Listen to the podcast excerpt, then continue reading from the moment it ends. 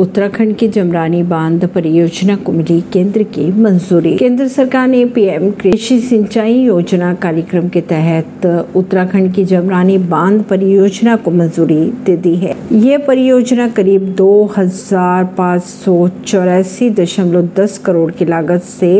मार्च 2028 तक पूरी होगी इसी परियोजना के तहत नैनीताल में गोला नदी पर एक बांध भी बनाया जाएगा इससे उत्तराखंड व उत्तर प्रदेश में तावन हजार पैंसठ हेक्टेयर जमीन की सिंचाई की जाएगी परवीन ऋषि नई दिल्ली से